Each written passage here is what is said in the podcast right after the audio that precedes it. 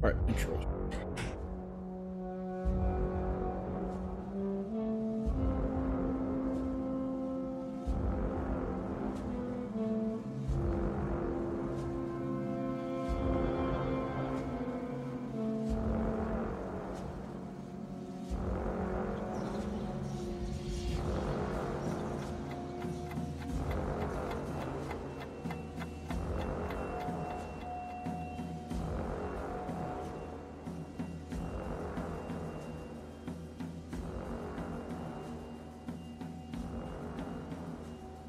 Good evening and welcome to Nox Mente. Tonight's guest is Geraldine Orozco. Geraldine is the founder of Bay Area Meditation and Space Meditation Studio in San Francisco, California. She is also an international speaker, radio host, pranic, quantum and shamanic energy healer, Akashic intuitive, meditation expert, collective trauma researcher, and archetypal social theorist. She is currently working on her first book on DNA origins and the hybridization and ascension program. Geraldine, welcome to the show. Welcome, Geraldine. Hi, Jerry. Hi, Nish. Thank you so much for having me. It's a pleasure. Thanks for coming on. Yeah, this is indeed a great pleasure. And it was pretty, actually, it was pretty short notice as well. So uh, thank you for for making that happen because you yeah. are clearly a busy woman. Thank you so much. I think we tried to do this once before and had some very interesting things come up. So I'm yes. I'm so happy to be able to speak with you guys today. the gods were trying to keep us apart. All right, let's get into it.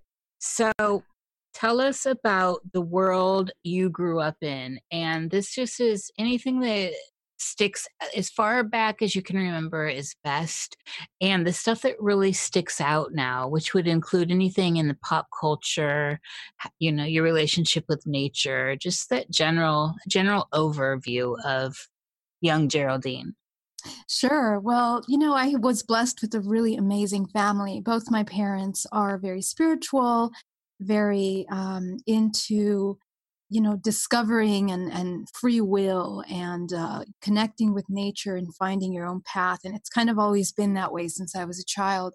I think um, at first i was very much a girly girl with um, barbie phase you know and then i got into a little bit of a tomboy phase where i really loved nature and hanging out with the boys in the in the in the block i guess you could say and yeah, you know, I just grew up with a very, very beautiful, complete, and wholesome childhood um, uh, with my both parents. And, um, you know, we always had the option of exploring different cultures, different arts, uh, very much art minded and culture minded family. I grew up playing the violin for 16 years in the San Francisco Youth Orchestra and YOSAC and um, you know childhood was very very much about education and culture and exploration of the arts i guess you could say. So um, later on i uh, went into college and uh, i studied interior and architectural design and uh, then started my life which you know looking back now as we'll go into my story a little bit um, there was a lot of parallels and very interesting things that I I realized, you know, later on, looking back at my childhood, and uh, we can go into that because it has to do with contact and how my lifelong abductee experiences paralleled my regular life. I guess you can say. Well, this is excellent. And it is something I definitely want to get into in this program because we like to traverse states of consciousness. And surely these uh, adoption, abduction experiences are pushing our ideas of what that is now, thankfully, uh, because it's deepening the actual process. And I think it's giving people uh, an idea of how how how it can unfold and mm-hmm. unlocking memories within people that really were shut down to the idea without knowing. Mm-hmm, absolutely. Yeah. So back in you're young, you were. Uh, it sounds idyllic, by the way. I want to live your early life. your wonderful parents. It's all art. It sounds wonderful. Were you? So they were spiritual. So you had uh, no no religion or anything going on. Um, you know, well, from my from my mother's family side, you know, we were raised Catholic in a sense. That was the the basis of everything, I suppose. But my parents were always exploring different cultures, different religions, and always moved really quickly through understanding and learning new uh, schools of thought, I guess you could say. So, I mean, we had a Buddhist phase, we had a Zen phase, we had a, you know, even a Sufism phase, a, a Gnostic, Gnostic phase. Um, so we we we grew up very richly literally experiencing all of these religions and cultures and hearing my parents talk about it. And um, I think that really opened us into this world of Eastern religion, of new, more modern thought, I guess. Mm-hmm. And uh, even though my my my extended family is mostly based in Catholicism, you know, I was I went to an all girls Catholic school during high school. So, you know, we, we went back to the roots and we kind of came in and out of some of these things to kind of see. And really, now looking back, I realize that all of this was a part of my journey to understand religion and our perception our reality and the structures of reality. I mean, without that, I don't think I could have ever been able to speak on behalf of religion or, you know, how it would affect us in our belief system. So, yeah, it was very interesting. Absolutely. It's this is this is open-mindedness at its best. This yeah. is this is what I mean when I look at people in the world I I am drawn to people that are broad-minded and open and to get it, you know, to give this gift to your kids is just it's it is wonderful. And so you were born in the Bay Area?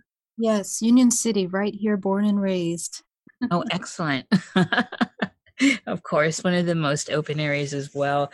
This is fantastic. Was there anything in in pop culture that you super enjoy, like guilty pleasures, cartoons, any of that stuff? You know, um, before before I really had my serious awakening, I, for me, music and dancing was always something that I loved. Always very much into the arts, into expression. I used to sing uh, professionally for my school. I used to play the violin and I used to do art, you know, artwork. But aside from that, I would have to say I've always been a little bit of someone that's trying to get away from mainstream. And, yeah. uh, you know, yeah. I, I, think early on in my in my twenties, you know, I loved to go dancing and I could dance all night and listen to music, and that was that was part of my youth, which I enjoyed very much but uh, yeah, you know, I guess it's all part of growing and experiencing this matrix. Oh, absolutely. Yeah. What was your so back to young you, very young you? Mm-hmm. Do you have any memories of being? Uh, were you dreaming a lot? Do you have memories of having a lot of dreams? Is it? I'm talking young you, as young as you can muster. Thinking oh, back. yes, absolutely. I think my and the dreams were actually one of the biggest things that helped me understand my contact um, as a child, my dreams were extremely impactful in that I would always have there there were these three main dreams that I would have. One of which was a very long consecutive dream over the lifespan of years. I mean, when I was one year old, I would start the dream. When I was, uh, you know, later on, when I was about uh, four or five, uh, 7, 12, I would continue the dream. I would always come back to the same place and I would remember exactly where I left off and I would continue the storyline. Um, the second very memorable dream was a dream of being inside of a space that was moving so drastically uh, powerful that I felt very helpless and very like being pulled into some kind of vortex of some sort. And I've had that dream multiple times. I mean, it came to the point where I was afraid of falling asleep. And uh, of course, later I realized that that was um, a very common dream that contactees have. And I'm sure in psychology realm that has other uh, connotations as well. Um, and the third dream was a dream um, which is still till now is very much aware that I'm dreaming. I mean, extremely aware that, you know, you come into this dream, you're getting shot with a gun, and I'm holding the bullet. And this is mm-hmm. something that happened before movies like The Matrix came out, before all these cool movies. Like, I would have these very strange dreams where I would be able to move time and space in them. So, yeah, I definitely would say so. Is it, can we talk about these three dreams in a little more detail? Yeah. Let's start with the first one, uh, the one that helped you realize that it was contact. Mm-hmm, mm-hmm. Yes. And so what seems to be happening so these kinds of dreams they they filter and screen any kind of image really i mean they can make you look at anything they can even make you dream about your family members which has happened many times and um, for example there was a dream where my mother would always come to me from this brilliant white light bringing a little girl with blonde hair and as she approached me, I would look at the child, and I, as a child, I was excited. I was saying, "Oh, maybe I'm going to have a little baby sister pretty soon, or maybe that's mm-hmm. my child for the future." Um, but then later on, when I had my contact experience in 2013, uh, I met that child on the ship as one of my hybrid children. So, you know, the recognition and recognizing that child and the connection with the child was really emotionally impactful at that point. And I realized that this was something that was a, recurring dream throughout my childhood, whether that was a you know premonition of what was going to happen or maybe like a coming back in time to what was occurring. Um, i'm not sure but um, the other in- interesting thing, we stopped there for a minute how old yeah. were you when you first had that dream um, i'm going to say around five years old which is okay. actually where i began my first um, you know, implantation. My first abduction experience was when I was five years old. Okay. Um, and I and the reason why I remember that is because the day that I had this dream, it was my birthday, my my fifth birthday. Oh, that's significant. Yeah, so you know, and it's interesting because I I would go back after my regressions and look at these things that came up, and I was like, wow, amazing how these are the memories that really stuck out to me. These are the things that I can actually say that I can easily go back to and relive. Um, you know so i guess that tells you something. The mind is is connecting and maybe very vividly filing these memories in the system somehow um, you know and un- unless we're made aware maybe we don't realize the importance of them. So it's, it's interesting. I agree. And how long did this this one continue or does it continue still? No, this was something that was I probably stopped dreaming about that when I was about maybe 18 years old, but it was a reoccurring dream that would happen every now and again. And it would always be my mother or the child showing up randomly inside of a dream. And that's how I realized that the screening effects that they do, you know, they can make you look like you're at a shopping mall or in a in a park or anywhere. They, yes. they create this setting and then they make you live through these experiences of meeting i suppose these hybrid children or having these certain experiences which are part of a hybridization program um, you know that they're inserting in your mind and and all of this is created in order to create an emotional setting i think for what they're planning on doing so. mm-hmm. I find this fast. The synchronicity of this is amazing because I, mm-hmm. I'm just recently going through some weird dream memories really? that are mm-hmm. clearly memories being wiped and within the dreams i see the wipe happening mm, there you go it's mm-hmm. fading in and out so this is all kind of new territory for me and significant and the main one it involves this little baby that was very bluish white wow. super super super pale that's a synchro for me wow really last night we were doing the show last night we were talking about blue people and how uh, if you take too much colloidal silver, you turn blue. Oh. Although there are only two people on record that took, because I've been taking colloidal silver for years. I know. I still, it's just it's those two people. how hilarious. often does blue people come up? Yeah, true, true. I mean, I even one of my recent personal videos, music videos I made, I accidentally turned myself blue, and I didn't understand what that meant. Now it's coming together. So, all right, moving on to this next so that was the first one that goes from 5 to 18 it's significant with the emergence of this child uh, with the idea of the dream wipe or cover up uh, then we move to the second side one that was more a little bit scary i think i wrote down here mm-hmm, mm-hmm. inside of something moving yeah, that was an interesting one. And so, what the dream would consist of, and the, the setting would change every time. It would be something different. But for example, it would be a massively gigantic blanket. And I am walking inside of this blanket, and it's so massive that any minute it could swallow and suffocate me. But it was this feeling of being completely helpless inside of this blanket and um, feeling like I'm being pulled into a vortex within the blanket somewhere. And sometimes it would be a blanket, sometimes it would be like little hills of green, or sometimes it would be, I don't know, just like candy or just a color, a color of some sort, or bubbles. You know, these are all childhood dreams. So, but what was impactful is the sensation that you're feeling that you first feel like you're falling, and then you feel like you're coming into this vortex which you cannot get out of.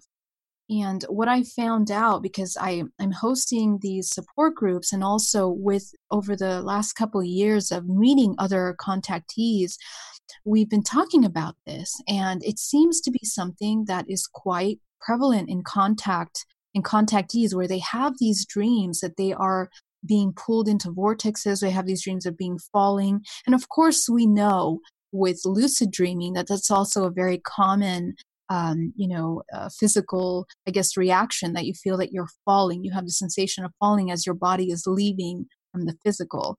Yes. So it's, it's very interesting. Yeah. And so I guess the question is like, what exactly is happening between mind and body doing during dream time that we're trying that you know is this fabricated or is this something that our psychology is like fabricating for us as we're experiencing these things it's it's interesting how old were you when this was going on, this particular blanket one?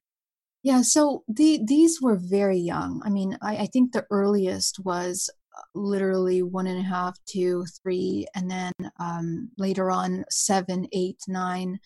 And I think the last time I had a dream like that was probably around 12 years old, I'd have to say. So it's pretty much all my childhood. Yeah. yeah.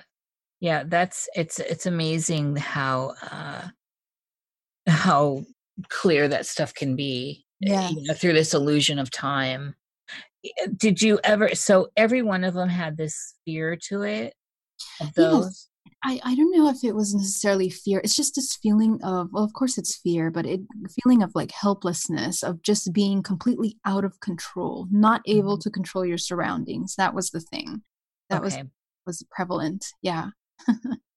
that is that's that's good. And then this third one, the, yes. where it was a clear, like I think, is this a clear abduction dream?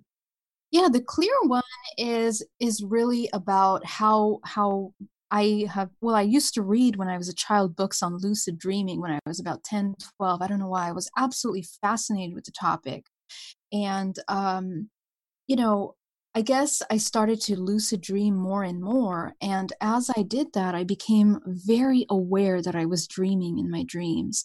And even now, now that I have gone into deeper, deeper awakenings, I guess, over the past three, four years, I can literally control in my dreams what's occurring. And I understand that, you know, these are actual dimensional planes in which I am traversing here.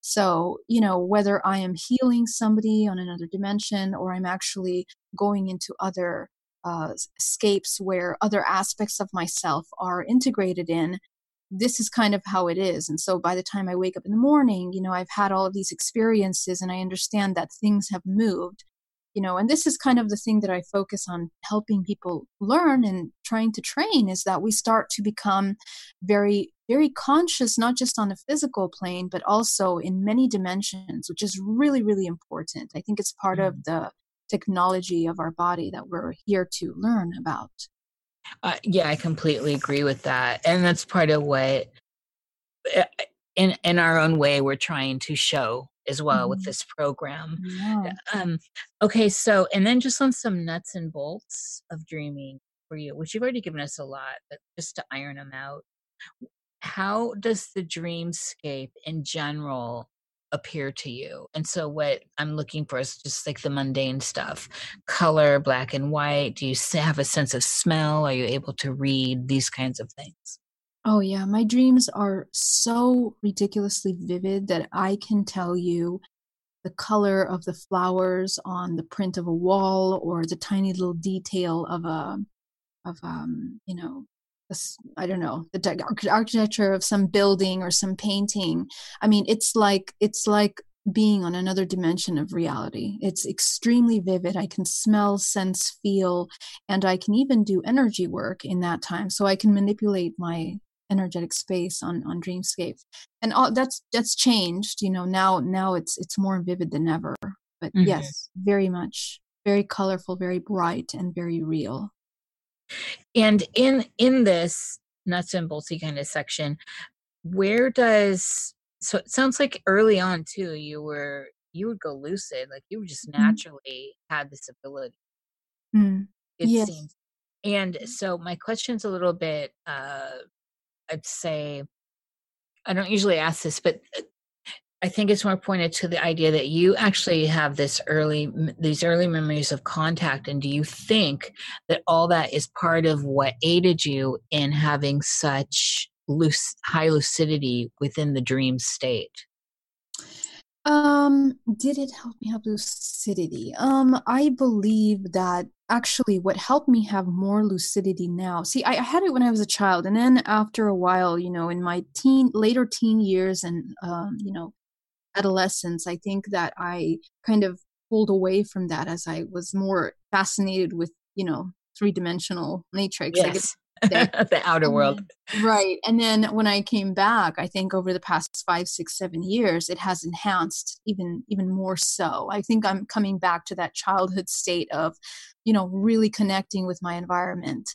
So I, I'd say that, you know, uh, in terms of contact, regression has really helped unlock my ability to understand the difference between dimensions, how they feel, what's real, what looks more fabricated than, than other things. I, I would I would have to say I, am hoping that answers the question. Yeah, and it, it leads right into where I want to go with this, mm-hmm. which is can you give us a rundown of how you experience or perceive the differences in these states of consciousness? Yes, that's a really great question. Um, so, in reality, um, my what I understand and what I have seen is that we are projecting really almost like holographically our reality here in in real time between the three of us here in the audience and everyone that's here. We're kind of projecting as we go based on multiple uh, systems of the body. Number one, of course, all of our perceptions that we have recorded, that are recorded in our system in the multidimensional body, and all of those based on multiple things, not just our immediate life here since childhood, but also patterns and information that we pull from our ancestral lineage. Um, and the other aspect of that is what we're being uh, projected in a structured, um, holographic matrix per se that we are, you know, kind of navigating through. So, um, with that being said, um, I believe that many other dimensions are also similar to this. You know, they are, uh, they all have different laws um, in regards to the architecture of each dimension. And each dimension will focus on certain aspects of reality, whether enhanced or less enhanced. So in dream time, the the only thing that's missing is the physical three-dimensional body. We have a projection of that, but then again, this this real life that we believe is real life is also a projection on some level. Um, so, you know, when we're working on these multiple dimensions, I think that the human body is coming in and out of multiple dimensions here in this present moment. And also when we're in dream time, when we're in meditation, when we are entering these different frequencies of dimensions of reality. So, the way to become aware of them is to really understand how the multidimensional body is communicating with each one of those dimensions at all times, really. Um, so, you know, how do you navigate them? I believe we have to first understand and learn the technology of our physical body here in this dimension, and then understand how, as multidimensional beings, we have the capacity of of navigating other dimensions. And it's really important. And I'm not just talking about dream time, I'm even talking about when you die and you're leaving the actual physical um, three dimensional realm. You're actually going into other dimensions. And so um, my hope is that we as a collective start to become aware of that and maybe start working and training the body, the technology to move through those. Kind of- uh, yeah, absolutely. Death is, and I'll get we'll get to uh, the idea of death later. That's kind of where that's when you know we're getting wrapping and getting ready for questions. question, because mm-hmm. that's where I take it. So back here in in this kind of dream lucidity, uh, alternate dimensions area how how does one go for so because you're and i consider you an adept and so i'm going to ask you questions if it's all right um, on that level like i'm a student and i'm coming to you for information and uh, so Mm-hmm. what are some tools that can help us while say starting within dream time to access these covered memories so for those of us that have experiences where we've been wiped is there are there tools where we can without a regression in what we consider waking life Mhm. just starting out in the dream are there tools we can use Absolutely. And I think what has really changed for me, what has worked for me tremendously, is maintaining a very high level of awareness during my waking time.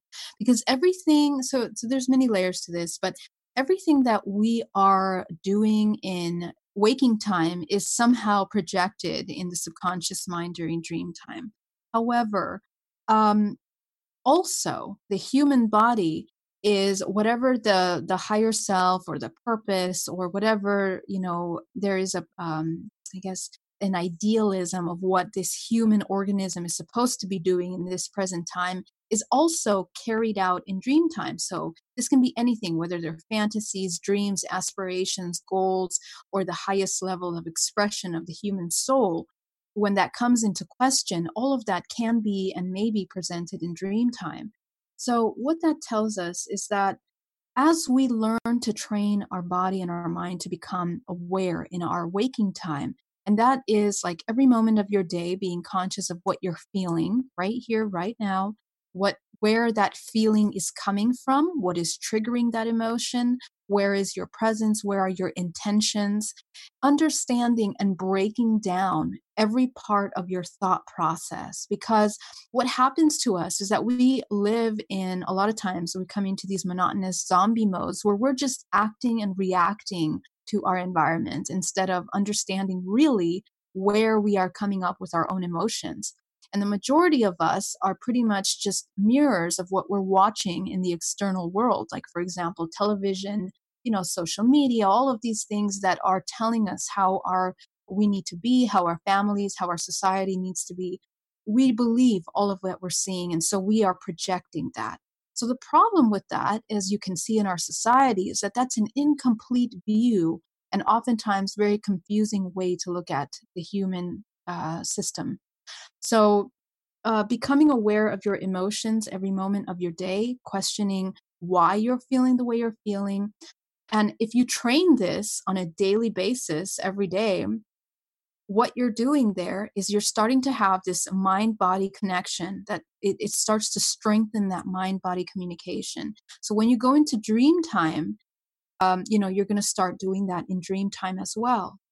It's like it's like when you go swimming all day. You know, as a child, you spent the day at the pool, and even at night when you're in bed, you you have that sensation that you're swimming in bed that's kind of like the best way I can explain it. Whatever you're training yourself during the day to do uh, with your mind, body, and cognitive uh, systems of the body, you're also bringing into your dream time.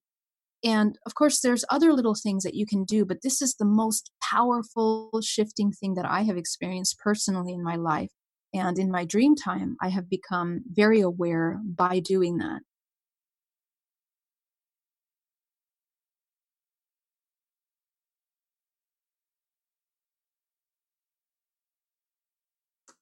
Nish. Oh. She fell asleep. I don't know. Oh, Nish. no, sorry. I I tried to unmute and I ended up with like a whole other screen of stuff. Sweet. Jeez, it's the first time this ever happened. I love discovering hidden features. this is just such this is so juicy. So, okay. So back here in in that using these tools in what we consider waking life to access this higher state of consciousness and what we're considering dream time is okay, so and so i want to tie back into a little bit of something i didn't ask a bit earlier. You already mentioned it but i want to get it nailed down. Flying and what we consider the supernatural kind of powers in in waking life. Mm-hmm. how do you fly? And when you're having a high lucidity are you able to keep up your high lucidity with things that are fantastical mm-hmm. um well let's see um you know now i guess my dreams are really just navigating dimensions which are quite real to me i guess you can say um so I, I haven't really had any experience where things are you know based on fantasy too much um, and and what I mean by that is that usually in dream time I'll be doing work because I'm training myself personally to clean up my own quote unquote karmic connections or contractual agreements to my uh, physical projection here. So you know, in Dreamtime I just continue that work. Whatever I'm doing in the daytime, I do at night. Um, and secondly, uh, in regards to flying, for example, or moving, I mean, really, we can train the physical body to do absolutely anything we want. I think the program that we need to destroy is the program that tells us that the human body is limited, even by time, space, and physics. Mm-hmm. Um, I think we're just coming into a time where we're starting to understand, really relearn physics in a new way because we're starting to understand our, dim- our multidimensionality.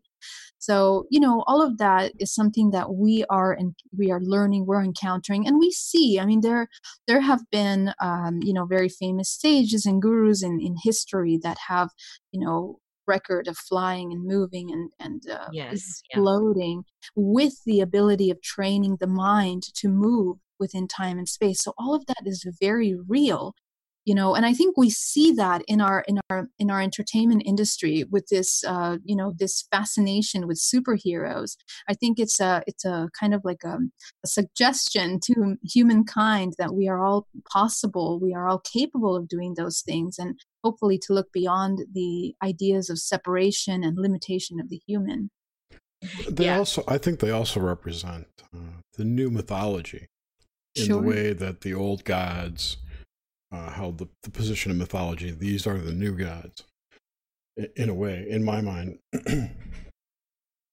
yeah, I mean, you, I mean, it, yeah, and that's great that you brought that up because it's like you know we are embodying this godlike state where we're able we are actual active co-creators of our reality.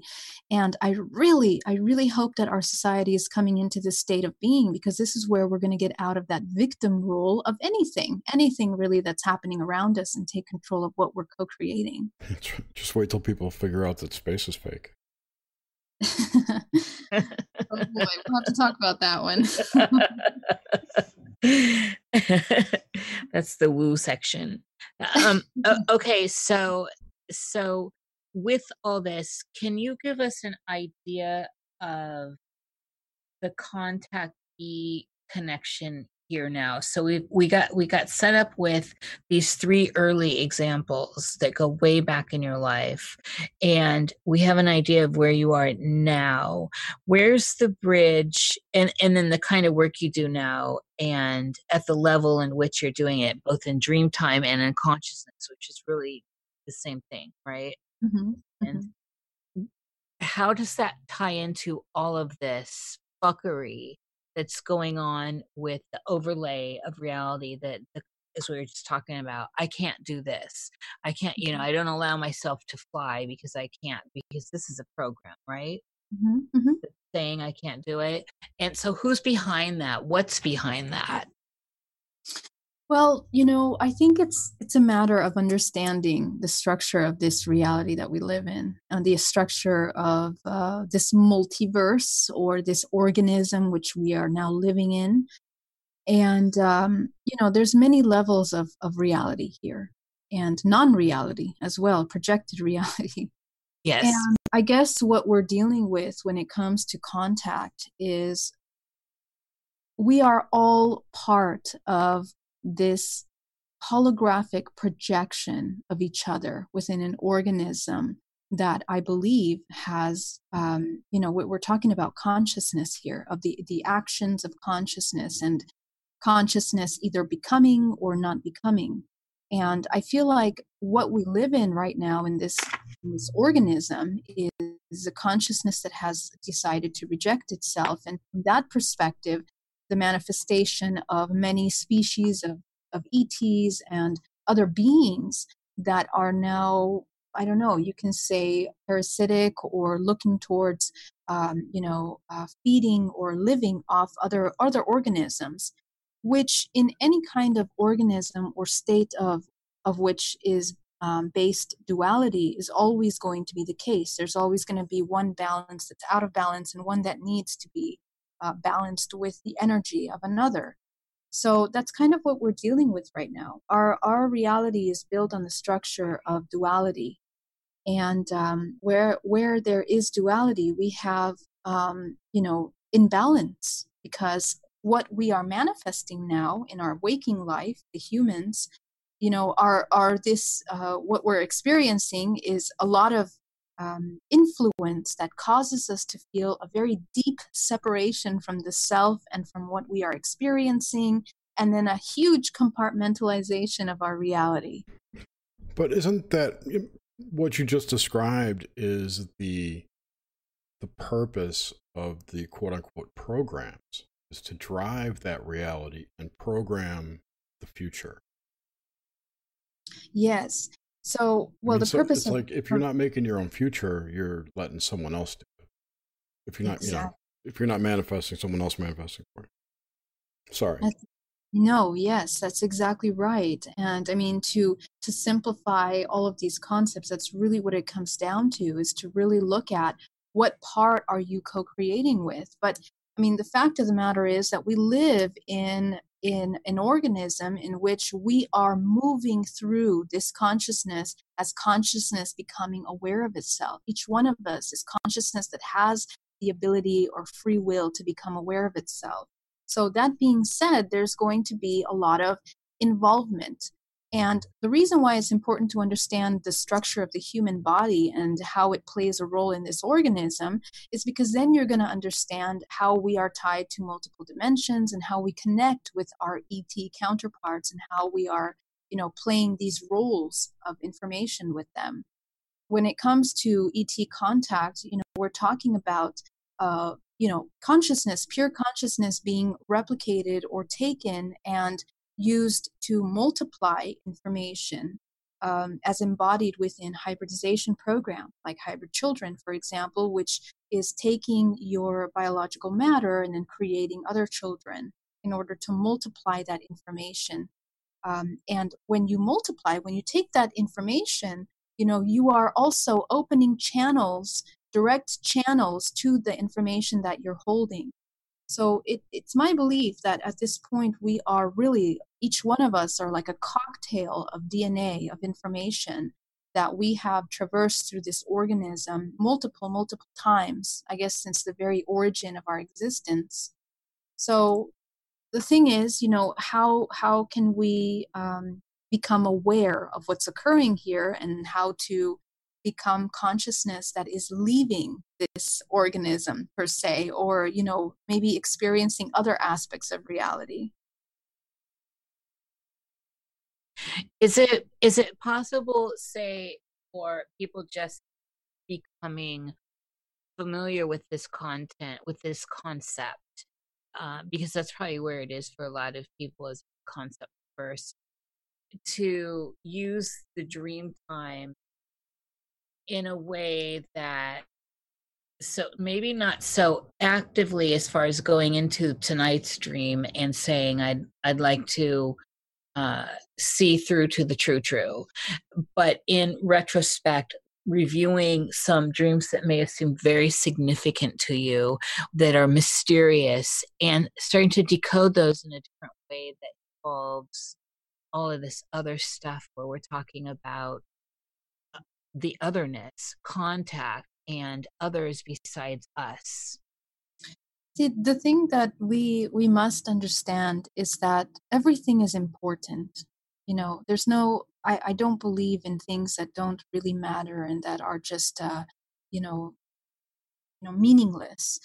Um, because because your mind is very complex and all of the information that is around you is is being perceived through certain filters based on your experience we are co-creating even in our dream time we are we are creating those dreams or they are being implemented but there's a lot of exchange of information that's happening so all dreams and all waking time is important to understand what's happening to you. Um, you know, when you're actively working in dream time, what you are seeing, what you're experiencing can look like something completely ridiculous. It can be like little clowns playing around with balls and then you don't understand what's going on. But in reality, those those are um, other things that are occurring on other dimensions which we are not capable of uh, translating or deciphering you know everything is vibrational frequential information and so as we become aware of how our body processes this information then you know we will not be able to understand what we're actually experiencing and seeing in dream time but it's my belief that all of these things are quite important now, when we're talking about contact, what you'll realize is that a lot of these dreams are quite, quite familiar. They're quite, uh, you're going to see a lot of very commonalities in this dream. It's going to be involving, um, you know, uh, you know, either you're in a spaceship and you see these beings, uh, you're experiencing these lights, your body is going through this, uh, you know, feeling of paralysis and then you are waking up and you may remember some some things of it or a flash of something but then you won't know what exactly happened to you. And so other other contact like the hybridization program very very very typical dreams of seeing children being with children nurturing children um, you know and and where things become real in contact is when you wake up the next day and you have a physical um, you know actual physical mark on your body or a reaction like for what happened to me for example for many years where after i would receive an implantation i actually had severe physical reaction. I ended up at the hospital with it so every time that i would have this kind of a contact the body would react. And even more so in the hybridization program as having children i would have very inconsistent cycles and miscarriages um, and you know um, pregnancies that were you know just um, unaccounted for. Like i didn't have um, you know sexual activity or something for a year. And yet you know be pregnant. So this is when things become a little realer and they become more something that you can actually feel and understand on a physical level. So i guess there's there's many ways to look at these these dreams. Uh, the, the important thing is that when we're reviewing our contact experiences to to start taking notes and writing down the experiences that you're seeing and start looking at the parallels. Um, you know a lot of these dreams when you start coming into these support groups you're going to start hearing yourself talk through someone else. They're going to be like oh i had a dream you know that i had this contact or i saw this spaceship or i saw this alien species and um, you know or they were having intercourse with me or they were trying to operate on my body. So these are things that are very reoccurring and whether they are screened images that are modified for your memory or trying to be swiped from your memory um, those are things that you can look for more in regression you know to try to understand what exactly is happening how do synchronicities play into this awakening? Um, synchronicities are very interesting, and I think what what we need to understand is how dimensional time and space is actually occurring in our reality. We we come from the idea that time is is linear. You know, first we think that because we're raised on the concept that we have life, death, and everything in between is is gonna pass and we won't return to that experience and then we die. There's nothing else. Some some people think there's a reincarnation some people think there's uh, an afterlife. But our concept of time and space has to change. Why? Because what's really occurring is that in this dimensional reality right here right now in the present moment we're moving in and out of dimensional timelines multiple dimensional timelines. As a matter of fact our intention is uh, constantly moving us through these timelines. And even our thoughts and our other aspects of ourselves are also have the ability to be creating on other dimensional dimensional realities. For example, if right now I'm talking to you, but part of me has some kind of vision of being in a terrible car crash and pulls me out of this present moment into that uh, terrorizing emotional thought, on some dimension, I am co creating that reality. Now, what's happening is that that is a vibrational imprint that is somewhere within my system.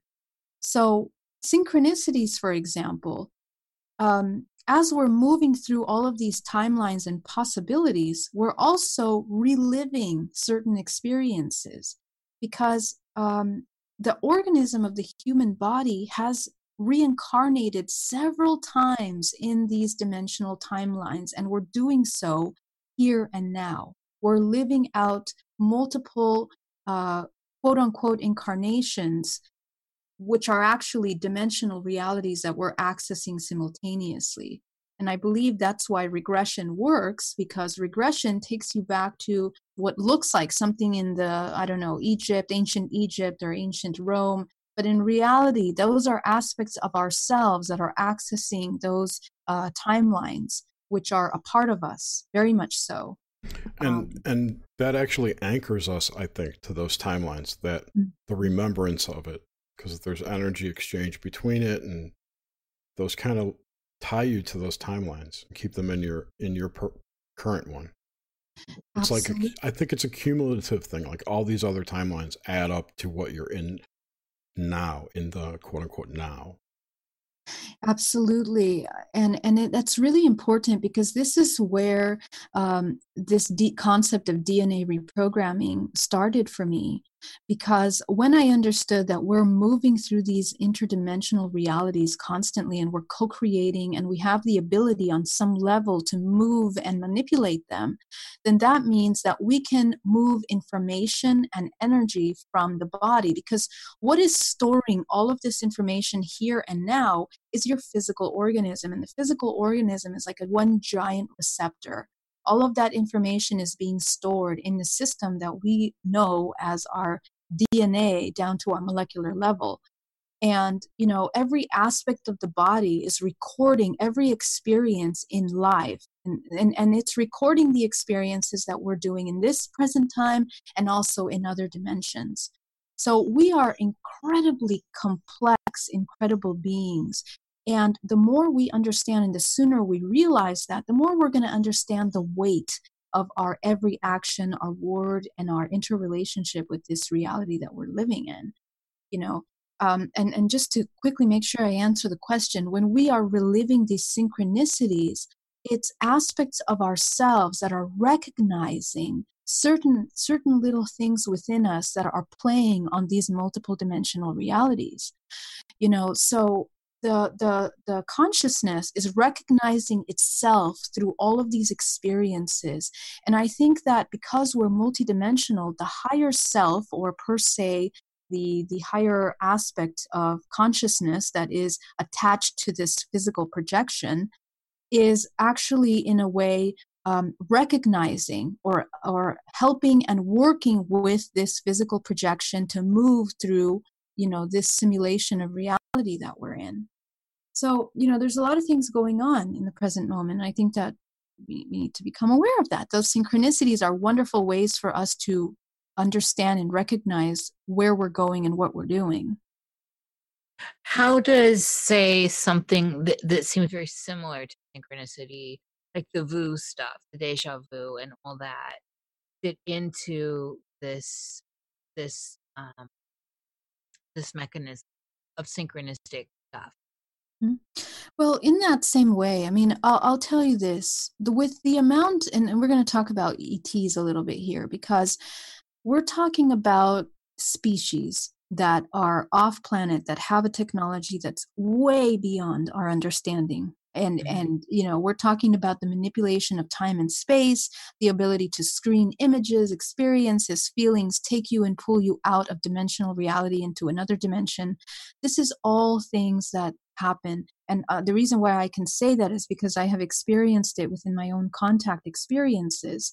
And being able to experience and see that has allowed me to understand that our perception of technology and time is very antiquated. Like we are not really understanding. So when we have these situations of deja vu they can be a number of things. They can be implemented implanted thoughts into the mind um, and they can be even your own self um, you know allowing you to recognize something within what you are projecting. And you know because the mind you know we believe everything that we're seeing right in front of us but because i mentioned you know our mind and our body and our and our other aspects of our multidimensionality are operating on many many other levels. So they are communicating with us in different ways. So things like synchron like um where you're saying deja vu for example is um, a recognition of something that you are you probably have already experienced um, something that is highlighting something that should be you should pay attention to. Um, and you know it's it's movement through these multiple dimensional timelines so you've been there. You've been there before. You've experienced that. You know what's a possibility and so you recognize that that eh, that experience. So i think that's what's occurring in that moment. Yeah and the thing that always strikes me with deja vu in particular. And one of the things that I hear consecutively over and over and over again is how mundane deja vu is. And I and like you had mentioned earlier, to me nothing is mundane really. It's just a way it's it's some it seems to be a way for people to parse out a hierarchical aspect of what's important in language. So I notice, you know, you walk in a room right? And and that there's there's nothing more mundane essentially than walking in a room but whoa this sensation comes and hits. And for me it's always attached to dreams i can recall from very long ago. I can always i can always pinpoint it but then it, it gets lost in i had that dream but what was what was going on in the rest of the dream? Uh, now i can't recall that. So i'm i'm always trying to push into where it can take me Mm-hmm. That's amazing. And I think the the thing is that it helps us kind of also see is an aspect of how we are repeating these kinds of um, experiences over and over again in multiple lifetimes. I mean, we can take it there because, you know, really we may not even really recognize the room. It might be the emotional state or the experience or the premonition of what's about to happen next mm-hmm. um, that we're recognizing that our whole organism is recognizing within what we're seeing because we have cycled through that. Now it's very real that within our dna we are storing traumatic experiences that we're cycling down our ancestral lineage so, you know, anytime that the system as a whole is recognizing these experiences in, through the emotional body, um, you know, it can also feel like a deja vu. It can feel like a recognition of this event. So th- that's very interesting when you start looking at those levels of, you know, cognition of recognizing what's occurring here in front of you. Um, it really helps us understand that you know it's it's definitely something to look at to to understand what's happening there. What is the connection with this event that's happening here and my life and everything that i've experienced in, in, until that point? I i don't feel like it's something that's you know um, just simply mundane because i think it's more about uh, the emotional reaction to the experience than the actual what you're seeing what you're looking at because the physical body is made up of such a high content of of water and minerals and stuff i view us as very crystalline mm-hmm. and crystalline for me conjures up the idea of you know programmable and, and conscious. It, it, it's more a, a, matter of density a little bit of density right which brings us into the 3d is this how do you see that? Is it possible we're crystalline, more crystalline than we think, as far as this 3D reality, and as we're generators for the totality of our consciousness as it connects in with others, especially these higher vibrational uh beings that are a little bit out of our periphery that we you're you're allegedly talking about higher vibrational yeah or lower but other where, where they're not quite in this frequency mm-hmm. yeah that's that's a, a beautiful concept i mean um, I think you you got it right. I mean, the fact that we are mostly water, but but really, um, you know, our entire organism, everything is energy down to the molecular level. We are just oscillating yes. um, to create these, you know, these uh, vibrations. And we are just that. We are that vibration. So, really, um, the organism, the system of the body at that oscillation, and I guess it's a beautiful combination of that and the consciousness that is being communicating with this matter, this quote unquote matter that is being created in this dimensional timeline. Um, you know, has the ability to program, to change, to shift, to absorb, to release multiple things um, you know, at any time. So it's it's really incredible that we um, are coming into this understanding of what the multidimensional body, what the body is. The human body is is uh, first the soul, which is pure consciousness, comes into the physical body, and it works kind of like a prism. When a light shines in a prism, it it fragments into the that rainbow spectrum, right? And so the human body is kind of the same. It's like pure consciousness coming in through that filter, that prism, which is 3D for this current timeline. And that three dimensional reality then organizes that information, that infinite information, into this, uh, I guess, what you can call our chakra system. The chakra system is connected to the endocrine system, which manages all of the major organs of the body. And all of those are functioning like receptors that are constantly picking up information from around us. And when I say information, we're talking about vibration because we are vibrational beings and our environment is also all vibration. Everything, this table, this computer, everything that we are working through here is all just oscillations on different vibrational levels.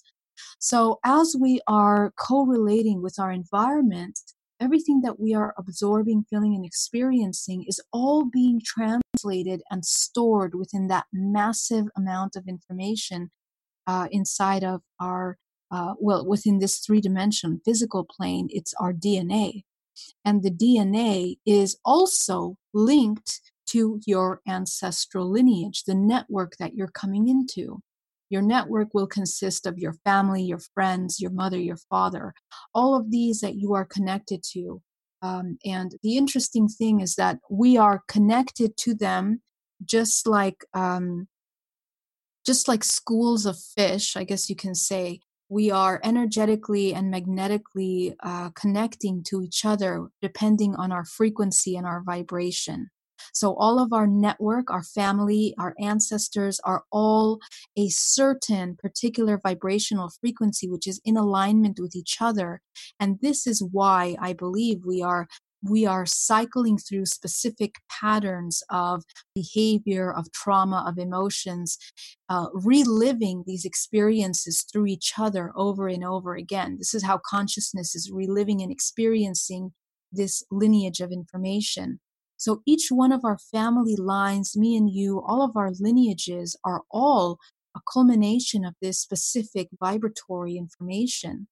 So I guess on the planet as a whole, we are all here as consciousness becoming aware of itself through multitude of experiences on many you know frequential um, vibrational levels. So the body is very very much a very complex and important recording system. And as i mentioned before the human body is not just limited to the experiences here on this physical plane it's the connection on other dimensions as well whether it's our et uh, contacts, our past lives as ETs as well. Um, and all of that information is all there within what we're storing here in the physical body. So, what makes this organism function is um, the physics of the human body as it moves, uh, continuously oscillating this information. It is this toroidal field of energy and it becomes the toroidal field because of the movement and the type of oscillation that we are. So I guess people kind of relate it to the, the crystalline body.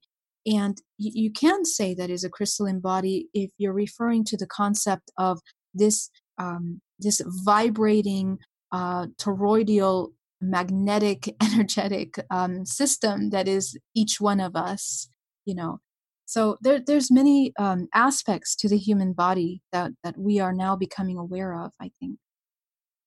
You had said something earlier And I would like to elaborate on that. You said um, consciousness that has rejected itself. Could you go deeper into that? Yeah, so so you know we and, and Jerry was just saying you know whether they seem to be higher frequency or not you know we don't know, and you know that's always the question when we talk about ET contact. You know what what are we talking about here when we're talking about extraterrestrial life forms, and really um, there's many ways to look at it, but what I have seen was that our our planet and our human race is a genetically modified result of three particular main lineages of DNA, or I call it information. And this, these main lineages are the ones that have seeded the life on this planet. And you can go back to either the Book of Gilgamesh, the story of uh, you know the Book of Enoch, or the Emerald tablets that can depict in our history in our, our anthropology in our history even even in our religion, uh, traces of ET co- coming into the planet Earth and uh, breeding in order to create human the human race. Um, and you know, if you look at it from that perspective, you're going to look at many different things. You're looking at the concept of fallen angels, which was depicted in our, you know, religion and history. Um, but if you go beyond that, you know, what exactly is happening here in the creation of this organism that we call this, or what I call a matrix multiverse? What we're talking about here is other organisms of intelligence, of information. And why we have this interrelation with them, why we are here incarnated on this physical planet as consciousness cycling through this information, I believe, is because of this relationship that we have with these species, which in a sense can appear to be parasitic, but um, it's it's become parasitic because of um, the way that consciousness is being manipulated in this time and space. So each one of us is consciousness that as it incarnates into this physical dimension, we completely are disconnected from the other higher uh, you know dimensions of our of ourselves. And so we don't remember or we are not conscious of what we are or capable of being. So that is a part of this matrix that we're living in fragmented reality i believe. And so you know these these species that are here in this matrix um, universe that i call it is i don't want to look at it as they are uh, you know this draconian or reptilian or whatever species they are that are this evil species. Um, even though in my personal experience i have seen um, I have understood what darkness is through my connection and contact to them um, because we're talking about a different vibrational frequency. They are a manifestation of lower frequency. And we will be able to understand that how by how it's translated from human terms. You know, what does low frequency mean for us? It means suffering, pain, horrific things, the destruction of humankind, the destruction of purity, that is how we perceive that low vibration because that's what we have been programmed to perceive. Those are the filters that we have we are given here. But what these beings are is a low frequency. They are a manifestation of low frequency. And what that means is consciousness rejecting itself consciousness that is not willing to become aware of itself and therefore is parasitic has become parasitic any of us that decide not to be conscious of ourselves becomes parasitic to ourselves and others. So, this is the law of the universe that we live in. It is the law of our existence. We are all consciousness, we're all infinite consciousness, but on different levels of awareness. And that provides us with a frequency and that frequency will either put us on the scale of the higher frequency or the lower frequency. And that's really all that we all are, even these species, whether they're higher or lower, the Arcturians per se, or the, you know, whatever they are. What I tend to believe is that these species, these alien species, are all all of them, a part of this matrix multiverse, whether they're high or low. What I believe that our, um, you know, our opportunity is in this waking limited time of life, these maybe hundred years, is to transcend this organism of a matrix universe that we live in, to become consciousness that is infinite, beyond the manifestations of any kind of organism, whether it's high vibration, low vibration, that is still limited because it's living within the confines of this physical dimension. I feel that the human has the ability to go beyond that into infinite consciousness. So that's what I train people to do, and I train and I, I try to do myself is to break through any of these matrix um, manifestations of life. Is it possible if with one that breaks this code, unlocks the code within this density of 3D, but accessing all of this otherness, all of the um, frequency, all of these dimensions, that one can maintain an extreme longevity like we see in some of the old tales the old chinese stuff with elders that are thousands of years old and and then you know enoch speaks of them. They're uh, they're around. They're in the hindu. They're everywhere. The the immortals. Yet there's something about these immortals. They're still in they're still functioning from or hold an agency within this construct they didn't have to eat GMOs and get chemtrailed. Chemtrails? Those darn chemtrails. if they even exist. well, um, yes, and I mean, really, first, first, I'd like to say that we are, we are those, um, we are those uh, infinite beings. You know, we are, we are pure consciousness. Pure consciousness never dies. It is, it is infinite energy and energy can never be disappear it can never disappear it can only reallocate basically. So all we are is a bunch of energy reallocating from one uh, manifestation to another. That's all any of us are. Now um, yes absolutely we have the ability to live uh, you know long and infinite lives now your what the concept that needs to come into question in here is where where do you want to live that longevity? Do you want to live it here on this third dimension? Do you want to be on a higher dimension seventh dimension eighth dimension? You know some of these other species are already living that. But again you we keep thinking about the parameters of time and space of this planet which is very limited. You know we think that you know life is from 0 to 100 years old maybe you know and and that's it. And we're just talking about the body with the information that we have been given.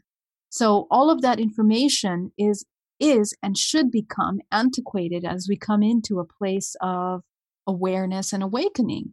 Because the human body if you learn how to utilize the technology of the body if you learn what the organism of the human needs to have a vital healthy life you start seeing the people that are living up to 120 100 100 and more you know it it is our mind and of course our environment plays a role in that but in reality the, if you become the master of your body and your mind and you are in charge of what you are co-creating you can absolutely transcend all of these laws of this dimensional reality because we have the ability of moving in and out of dimensions. So I strongly believe that that is a very real thing that we all have the opportunity to do.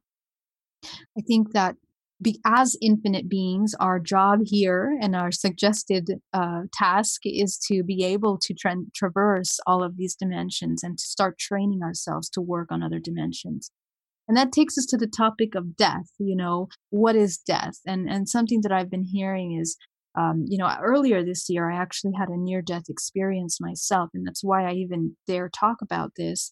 Is that um, you know what what we're looking at death is something another um, another uh, projection projection of a certain reality that's pulling you back into this reincarnation so i guess the reason why i stress becoming conscious in other dimensions like dream time and out of body experiences is that when we die that's exactly what happens we do not really die. Just this physical shell that we live in is dying, and your consciousness is moving on. The question is, where is that consciousness going to go? How are you going to direct it?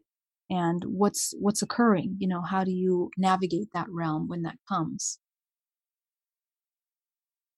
And and so with death and the that that state of consciousness, which to me is very much birth. Uh, so, and if we tie this right back into, say, dream, do when we encounter others in dreams, and this includes, say, people we know that that have passed into that state, and also others that we don't know, but that are clearly not us, uh, that obviously are driving their own boat. What's going on with those interactions? Do you have them? You people that have passed, you mean? Yes. Mm-hmm. Yeah, I mean, well, here's the thing. Um, you know, there there are ghosts. I, I do believe in ghosts, but I believe in ghosts as a fractal of that soul that is attached to the physical plane. I don't believe that that is the soul of the actual being that is stuck here in this third dimension. I believe it's a projection of that uh, the uh, the whole soul um, for one thing. So for another thing, when you have dreams, it can be it can be a number of things. I mean, it can be your own projection of this person, and I've also had it have had it been in my own experience a screening memory in order to induce emotions for contact you know in in an abduction or in a contact experience myself. Um, during death i've had the the um, the appearance of past ancestors and and people that have passed and i realized that that is a fabricated projection of my mind.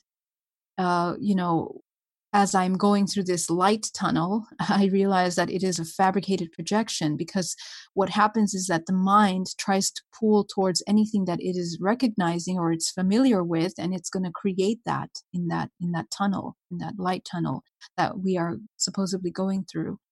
So, you know, th- there's a couple topics here. I mean, there's there's many things here. One of them has to do with you know what we're co-creating what we're projecting what we are being told to believe in and another thing is what's real. And the soul the soul is moving um you know through dimensions when it dies. So it doesn't stay behind in this physical 3d this is nothing but a little tiny flash of light in the in the timeline of existence our life here. You know so if i have uh, uh, the only time i've had dreams of, of a past um, person was for communication and that was immediately after they passed. And um, I think that also our body is projecting and asking for those things or messages or um, confirmation when we have dreams like that as well. So it can be very much projected. It can be very much projected. And I think the other side is, you know, the manipulation of your memories is something that we have to be aware of, that that's very, very real. And especially in contact, that's something that can happen and does happen. And that's where I would like to go next. S- starting with the overlay of the grid around us, say in waking world, how how things appear to be amping, say big weather events, crazy amounts of fighting and infighting, and this constant just loop of of a big old ball of you know, I don't know, rubber bands that are all getting brittle and they're all going to snap and there's going to be a core at some point. What is this overlay? And is it being manipulated by other conscious entities? Huh, I very much feel that there is a certain sense of manipulation. And, you know, the reason why is because we have turned into a society that's hanging on every word that we're looking through our social media you know to you know looking at that. And i think what we need to do is look away from from those and look at each other here in our present time to see what each of us is dealing with on an emotional level um, becoming more of a connected community. Because um, the more that we rely on the external world to define what community and what society and what life should be the more and and the reason for this structured matrix is in order to put the human into a state of survival, in a state of fragmentation. Our entire reality right now, the way that it's been created, is to create such a deep feel of separation, isolation, and fragmentation. We see that with everything. We see that with how we look at ourselves, even with our own emotions. We see it with our sexuality. We see it with our family, um, our education, our colleagues, our even our race, our sex, the languages that we speak, um, you know, our cultures, our religion. You're going to take it out to the countries that we're living in, political issues. On every level, it's like fragmentation after uh, fragmentation of reality. And when that happens, everything becomes very, very compartmentalized. And what that does to the human is that the human feels locked in. He feels trapped. He feels like he can't move without going through these, you know, little, um, I don't know, you know, these mazes of of belief systems and and uh, these projections of reality that are being made for us. So we need to when but but here's why I know this because when I was going through my awakening, um, I started to question everything on a really, really deep level. I mean, everything what I was thinking, what I was feeling, why I was feeling that way. And what happened after I started going down that road is I realized that everything I'm feeling, some of these feelings, some of these emotions weren't even mine. They were things that I had been taught, they were things that I had been shown, they were things that I learned from other people they weren't even what I really truly believed in. And I really had to take a moment to question where the heck I ended up with all of these beliefs. So when I did that, I realized that all of us, all of us are a uh, you know, a culmination of all of these belief systems that are imposed upon us by our system. And where, what is the intention of these systems? What is behind that intention? If you go and you look through all of these systems that are running our reality right now, from our food system to the pharmaceutical industry to our um, you know government, our education, everything, everything is ran and, and run on the back side of this by um, a very small group of people that are in power Okay. And so that really made me question reality and what we're listening, what we are, who we are now. Um, actually, something that I speak about in my presentation is that 147 companies uh, are uh, 147 people run the entire world. They own all of the organizations that are running our reality right now. So that's something that's very, um, very uh, something we need to become aware of because we need to understand what is the overall um, concept of life. And when we look around us, you know, we're all not doing so good. We're all in survival mode. We're all striving, struggling. So, what's happening that all of our systems are making us feel like we need to be in a, in a state of survival? So, we, um, you know, as we are living our lives, we need to become aware of what part of us wants to continue believing the things that we're seeing, like pain, suffering, death, uh, wars, um, all of these things. Space. okay, space. You'll need to understand that one. Um, but uh, you know, and it's like the question is like, what what exactly is happening? Who's running the show here? Who's making telling us how to feel and think? And ultimately, um, when we start to question that, we start to realize that we don't have to continue going down those same things. We don't have to keep contributing to these markets, to the entertainment industry, to consumerism. We can pull away from that. And then you'll realize, oh, maybe we're not in so much danger. Maybe I can survive by, you know, having my own community that is healthy, that is flourishing. And all of a sudden, what they're telling us isn't real anymore. So, so you know, there's there's a lot to say here, and I think that hopefully, as we're coming into this, we start to pull away from these systems that really don't have our best uh, interest in mind do so let's look let's look behind the curtain a little bit at these different races mm-hmm. could you give us you know just kind of thumbnail sketches of the ones you're familiar with and and and maybe what what they're doing. Mm-hmm. So I talked about the 147 people that are in charge of our world here. And what I have found is that their lineages are tracing through history all the way back to Mesopotamia. The same bloodlines over and over again would appear in my research over history, all the way back to the origin or the said origin of our human race on this planet. And that allowed me to see that the DNA that we are, that our um, systems are consisting of is a combination of human and also these extraterrestrial races, these three primary. Now, when I say primary, I'm talking about an evolution of, of races the original race, the oldest race that seems to be prevalent in our matrix universe is um, this draconian race, which seem to be the master geneticists, the ones that are the ones carrying out these systems, I guess, of organization. I also saw an inner earth um, bloodline, which are architects of what you can call a matrix and they are the ones that will work with all of the resources of any planet and create matrix based on those laws of physics or they create everything everything from the structure of reality to what's going to be seen in that reality. Are those the uh, the builder races? Yes i guess you can call them that. I'm not sure who came up with that term but absolutely that's what i would refer them as is like these i, I call them architects of the matrix basically. And you know they are they are inner earth dwellers that manage all of the natural resources and the movement of every planet and how you know that organism is going to move. Are they so, insectoid?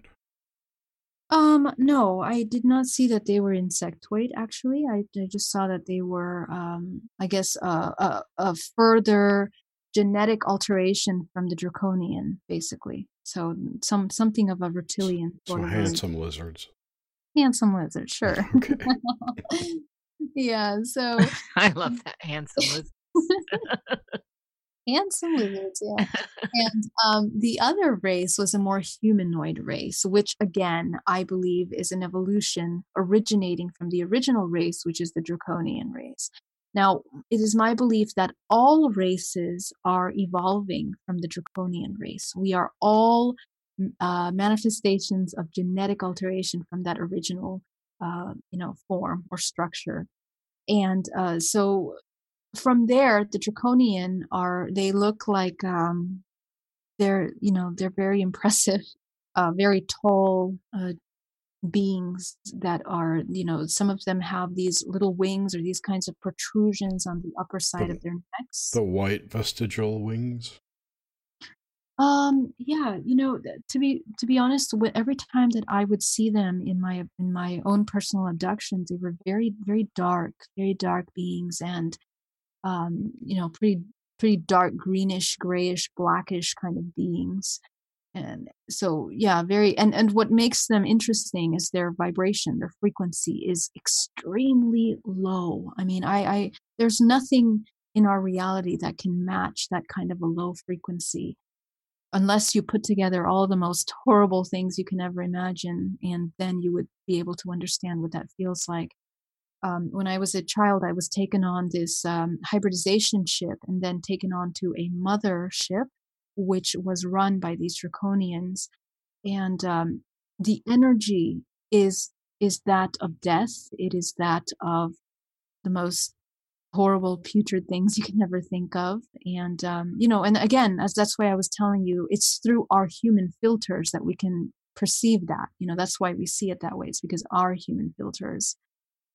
Um, are we perhaps a food source for those on that lower density there energetically. Well, energetically. Exactly. Yeah, and that's kind of like what I was talking about earlier when I when I said parasitic. That's kind of what I'm what I'm talking about because the reason why we are here reincarnating as this human race is that we are providing certain frequencies of information through our experiences on this physical plane. And as I mentioned, the majority of our physical experiences, unfortunately, are a state of stress, a state of anxiety, pain, suffering, and survival mode that we are made to be put into by a compartmentalized reality or a false reality. So I think that, you know, we are kind of feeding these beings energetically. So, so then what is the true reality? What is the original timeline? And mm. have we been pinched off of it?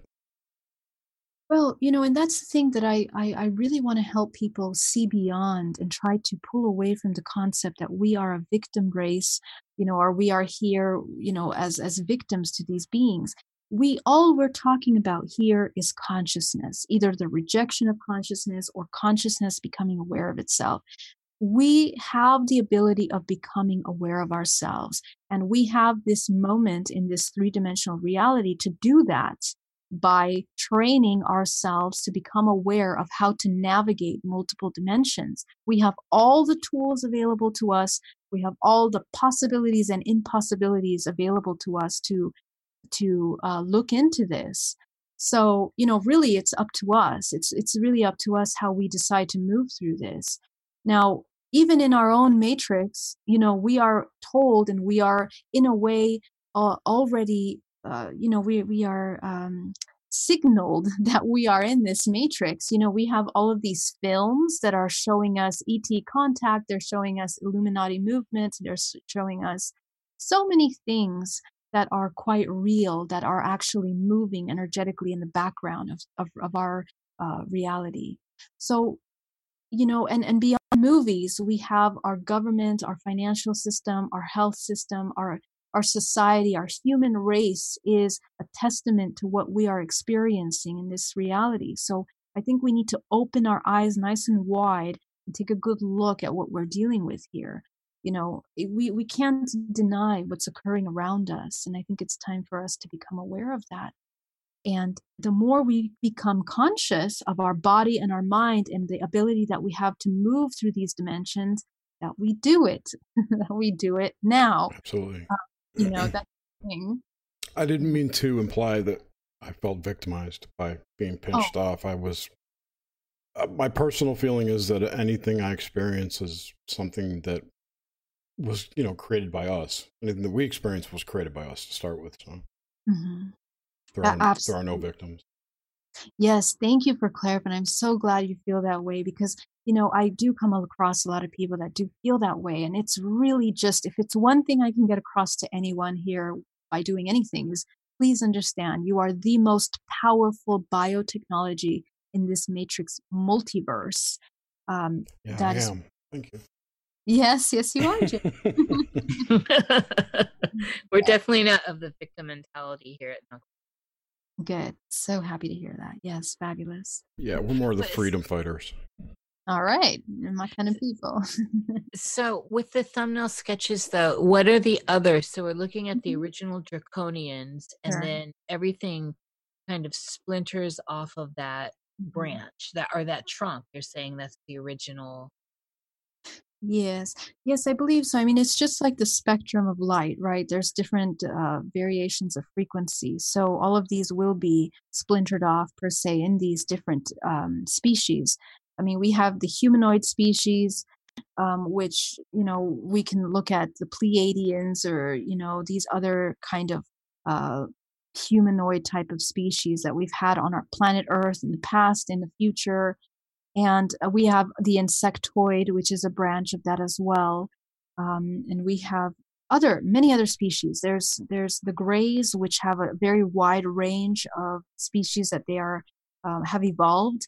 There are the short grays, which seem to be more like um, uh, artificial intelligence, quote unquote, artificial intelligence. And the reason why I say this is because you know we are all a form of this biological intelligence on some level but they are more like programmable robots of some sort that kind of can modify themselves in any kind of um, group of species now something that i want to stay away from is um, the continued thought that all of these species, you know, are completely separate species. Like the Draconians hang out only with Draconians, the Pleiadians only with Pleiadians. Right. You know, really what we're talking about here is communities, uh, if I could say that, or just organizations or agendas of multiple uh, combination of races. So, you know, and each one of them have different agendas in mind. They're just like humans. You know, we all yes. have you know a mixture of different people that we are grouping and working with. So in that same way you know they're a mixture.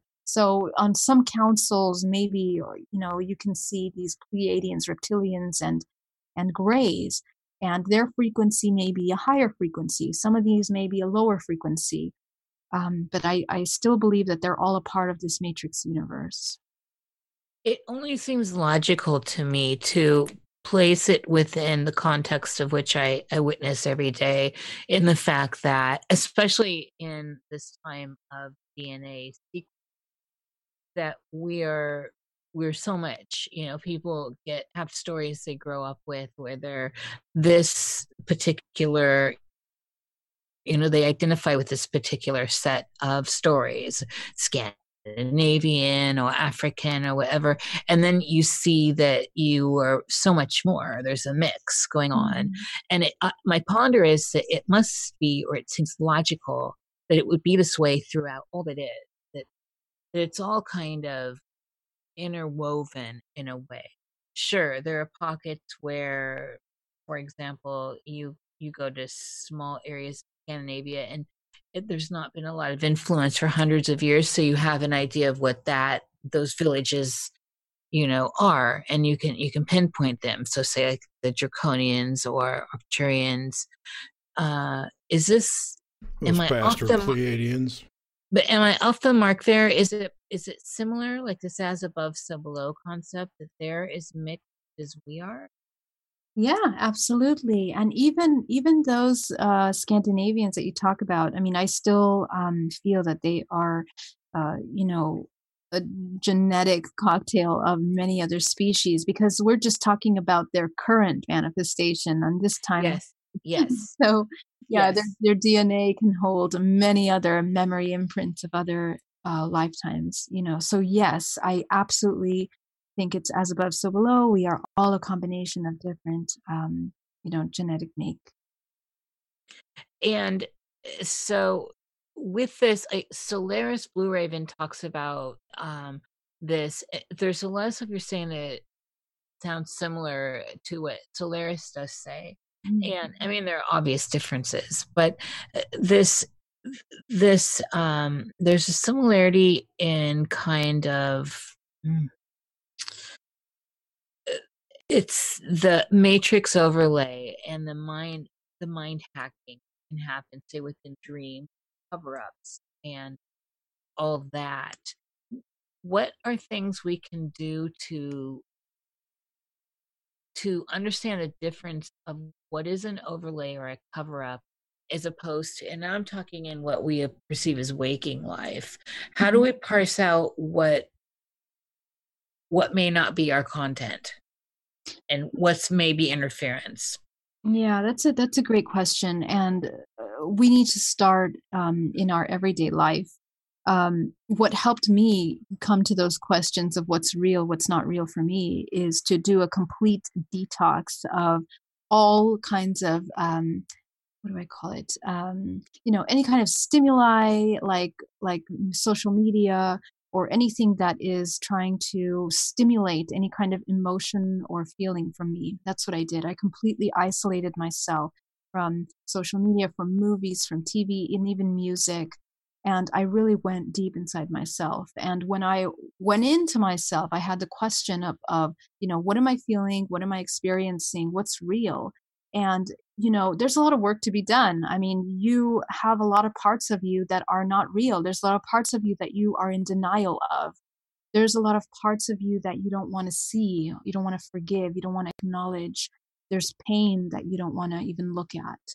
So that that's where the work begins and you will not be able, I repeat, you will not be able to know what's real and what's not real until you know what's real and what's not real within your own mind you know and so you know only we know what we experience in our life in, in our childhood in our families and what what our society and what our culture has taught us to do is to suppress a lot of these thoughts these emotions these belief systems and so that is the number one place. That's how the compartmentalized is created. The system of compartmentalized is created by creating these kinds of, um, you know, taboo, like don't go there or don't feel that, don't feel pain, don't feel sadness. And so that's caused the huge, um, you know, rift in our connection with our mind and our emotions. So I would say that's the first place to start. You need to get away from all of the stimulation around you that is causing you to feel constantly emotions. Everything's triggering you. Your job, your, you know, the people around you, the music you listen to, the movies you watch, your partners that you come go into. You go into these partnerships and relationships that are made to trigger you. All of this is what this is about. So you have to stop having this constant filing of emotional information and start reviewing the information you already have so you can understand what's real and what's not. And once you're done reviewing that, then you're going to have a very clear understanding and everything. It's like this incredible veil lifts, and you look at the world from a completely different viewpoint. You have a crystalline view. You can even look through people and their intentions and what they're doing because you understand yourself on such a deep level that you can see straight through all of the falsities around you. So this is the such a powerful thing to do and I really invite everyone to try to get into that, you know, to try that. That's excellent. I um, so pardon me there. With with things that are happening say, for example, and this is, is very current and it's got a lot of chatter, it, say mm-hmm. the 5G network. Mm-hmm. Where what do you think's going on? And I so we we can talk on many levels about this. We can talk on the the bio level with our flesh and all this. What do you think the higher agenda is? Even though the higher agenda may be actually lower agenda, what do you think is going on with that? Because it is create that really is a big time grid. They have to be set so far apart, very close. And it, if you visualize it, it's very much like a net. Yes, absolutely. Energy. Absolutely. And I think that we have been coming to this point of 5G for a long time. It's taken years to get to this point. And the reason why I'm saying that is because what we are not, um, you know, what we have not been made aware of is that you know we were talking about chemtrails earlier and any kind of manipulation of weather or um, you know whatever is being sprayed in our air is causing this kind of a network and this uh, kind of a coating over certain parts of the world. And um, i've also seen that um, we are being sprayed with a certain kind of a nanotechnology which is made to alter our DNA. The smart and, dust, yes. Yes. Yeah. And so, you yes. know, our body is absorbing this DNA, which is coming into the system to alter and genetically alter the body. And what's worse is that as this 5G is coming out, which is, you know, had been planned a long time, it's going to be communicating with all of the smart dust that's being put into the body and that was being put into the food. It's like this gigantic computer, unified computer is what's being made right now. And we're a part of this, you know. So I think what what what we need to do, and, and this is something that's very important to me because I feel like it's completely unacceptable that we are listening to them say that they're going to put out 5G and they've tested this and they've seen birds die. I mean, they they they did an experiment. I think it was in the Netherlands where hundreds of birds instantaneously died as they turned it on. Um, you know that isn't acceptable, and the fact that that's out in the open means that we have to speak up and say no. So to me, what this is is like everything in movies, in social media, in our government, that they whisper these little truths to us, and we just it comes in one ear and it goes out the other and then we just keep going back into our matrix lives without doing anything about it.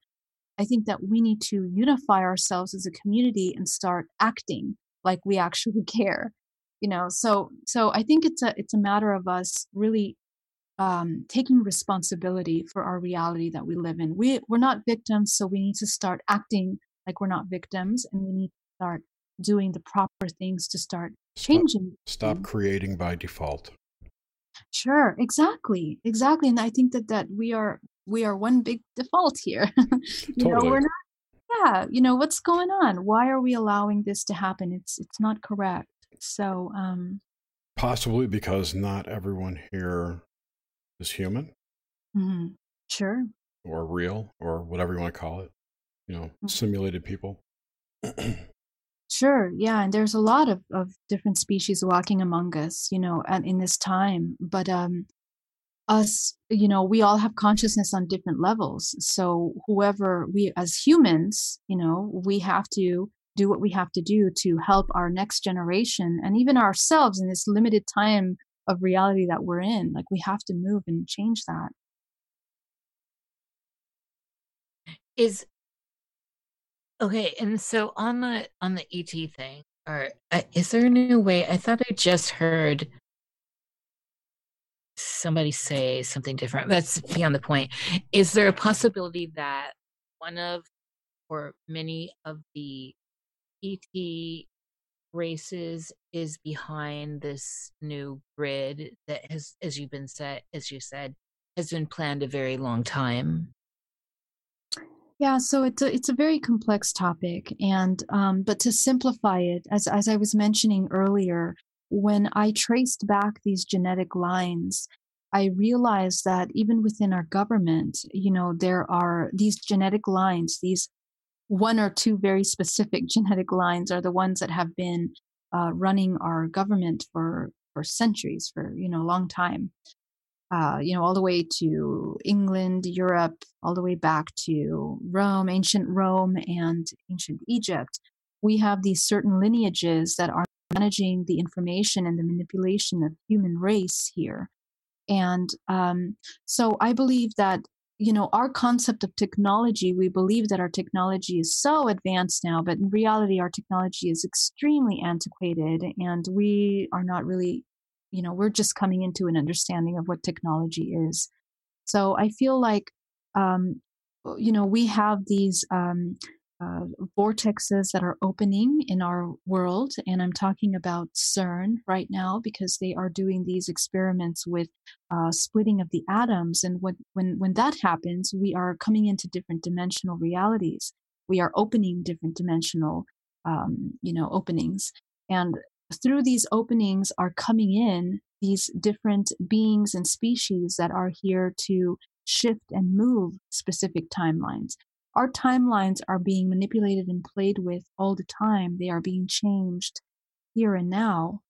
And, um, you know, we know this because if we look at the timeline of, of human race, you know, we have ancient civilizations like you know even in in um, you know in peru in mexico in ancient egypt we have all of these ancient um, ruins of high highly advanced technology that we can't even match to now. So all we have to do is look at our world and look at the traces of the patterns and cyclical patterns of life on this planet and we're going to un- uh, start to understand that there's been a pattern here.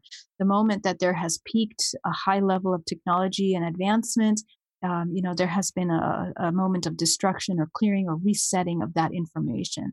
So this is what we're cycling through.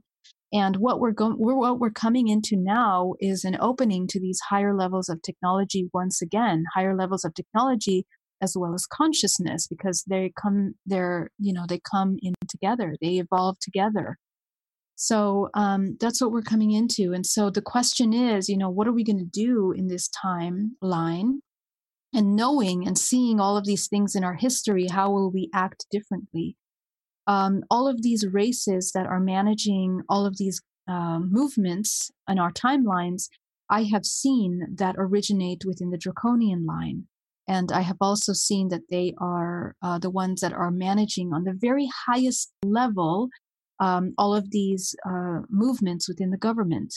Now, why do I say that? I'm going to say uh, from my personal experience. I earlier this year I had experienced a, a military laboratory experience where I was taken into an underground base, and um, you know I I had a very terrible experience with two other people that were there speaking at a conference with me, and all of us remember the event. But as we had experienced that you know i had i had bone marrow removed from my lower spine and um, through regression i was able to recall exactly the government uh, the department that was managing this kind of experiment and what they were doing. And i was able to see that at the upper level it really is the draconians that are managing these these um, programs so, you know, these are things that I see from my personal experience that I have lived through, and that's why I, I speak of them this way. Um, you know, so it's it's interesting, and that's what I would say. Those are the races that are managing this. I have, and this will be my last question before. I have one thing to add to that. But let um, me, can I ask this question, Jerry? Yeah. yeah. It is, uh, is there, are there specific things one can do and so i'm talking about tactile things to besides besides the mental exercise okay that one can do to say perhaps set up a, a wall of protection around yourself or a warding you know like the old how does magic old, fit into it?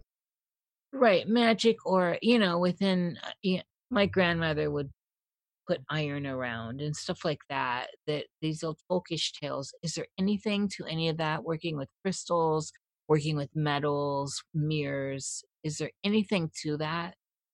Well i mean you know there's there's things that that we are that we know about like for example using copper to kind of help you you know uh, reject the 5 the 5g or these emfs that are coming into your space um, and, and that's very important that we learn how to utilize that technology and hopefully we learn how to utilize that technology because we understand how the human body works. Um, but all these things are important and good to learn but i think the most important protection is the power of your mind. I'm going to have to go back to that because um, the your body has an electromagnetic field around it and it's your job to learn how to control and work with that electromagnetic field it's your job to learn how to protect yourself energetically. Um, so I think people need to learn how to protect themselves and how to uh, navigate through these things. You know, there's there's other things like, for example, you know, they've talked about orgonite as a wonderful way to clear the air and um, and you know help cleanse your EMFs within your energetic space. And I think all of these tools that are out there are things that are worth considering but the most important tool is going to be the human body. That's what my take on it is, uh, Nish, really. Yeah, yeah, I agree. I mean, but the act of doing something is imploring um, a, a thought and a thought and an action and energy behind that. So then you mm-hmm. have physicality of saying, we're in Shungite. Mm-hmm. And because my mind now says this, the, the Fullerene and the Shungite is going to help my own toroidal field, right? Oh yeah, yeah, and and trust me, I do all of those things too. I mean, I have my shungite, and and they do work for me because I can see energy. I can see how they are rejecting, you know, uh, energy coming in. So I I know that those things do work. You know. Yeah. And so uh, I just, I'm always wanting people that don't understand, that might be going, what are they talking about? I'm always trying to speak for those people yeah. so they, they can get a, a grasp in on some of this stuff because it's really, it's heady and it's hard to, it's hard to get into sometimes. The mind doesn't want to suspend disbelief for so many people.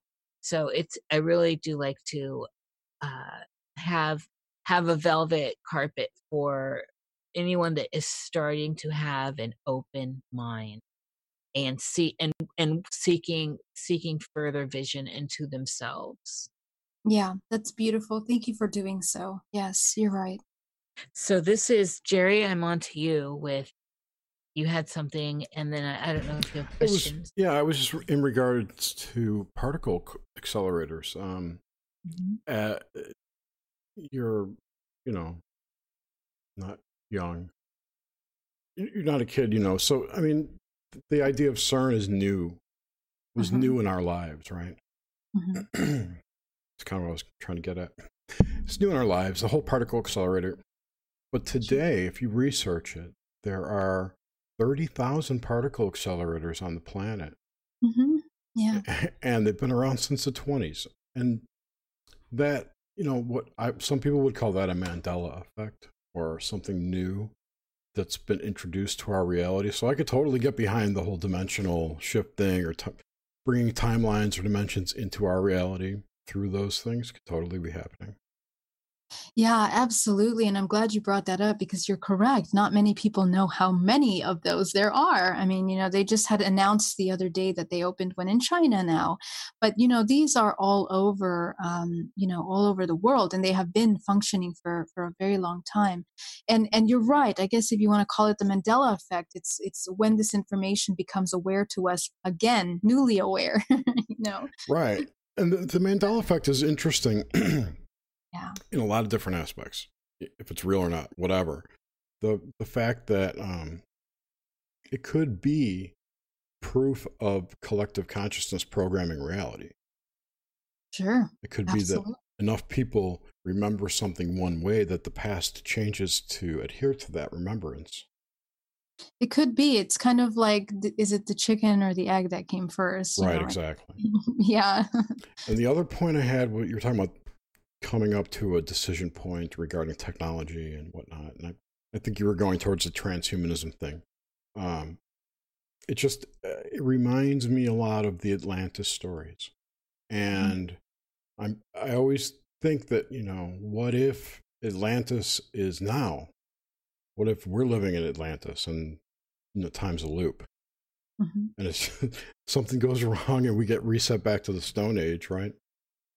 Yeah, I, I, I very much think that that could be a possibility because we're we're it's like we're just it's funny how really if you look at you know what we're awakening to what has been changing what has been more prominent is this concept of consciousness has really been coming into everything even our technology. So we're amounting into some higher levels of information here in the next you know 10 years. We're we're coming into some big information and um, I think a lot of people are feeling that. So um, what will happen next? You know we have all these people that are like oh with the doomsday concept like oh my gosh we're going to get wiped out there's going to be a war there's going to be something.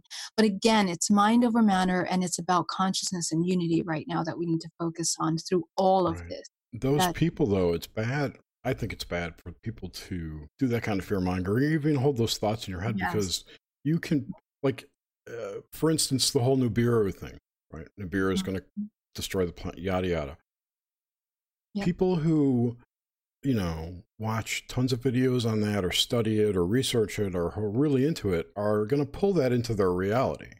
Mm-hmm. they're going to make it happen. It's like don't do that. Yeah that's correct because I, again we're creating on multiple dimensions right. so on other dimensions it's already happening you know? That's right. Yeah. Cool. I don't have any questions yet there were none. There were none from the chat. I haven't asked. Any questions, guys? I think everyone's gone. I don't.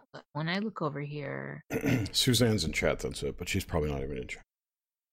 I see right now a bunch of people in there. They're not in there. Where are they then, Jer? I don't know. There, I think they come in, they leave a message, and think, "Oh, they close the window." Or I, I don't know what how it works. It's you know YouTube magic is what we all need today. I don't know. Okay, here we go.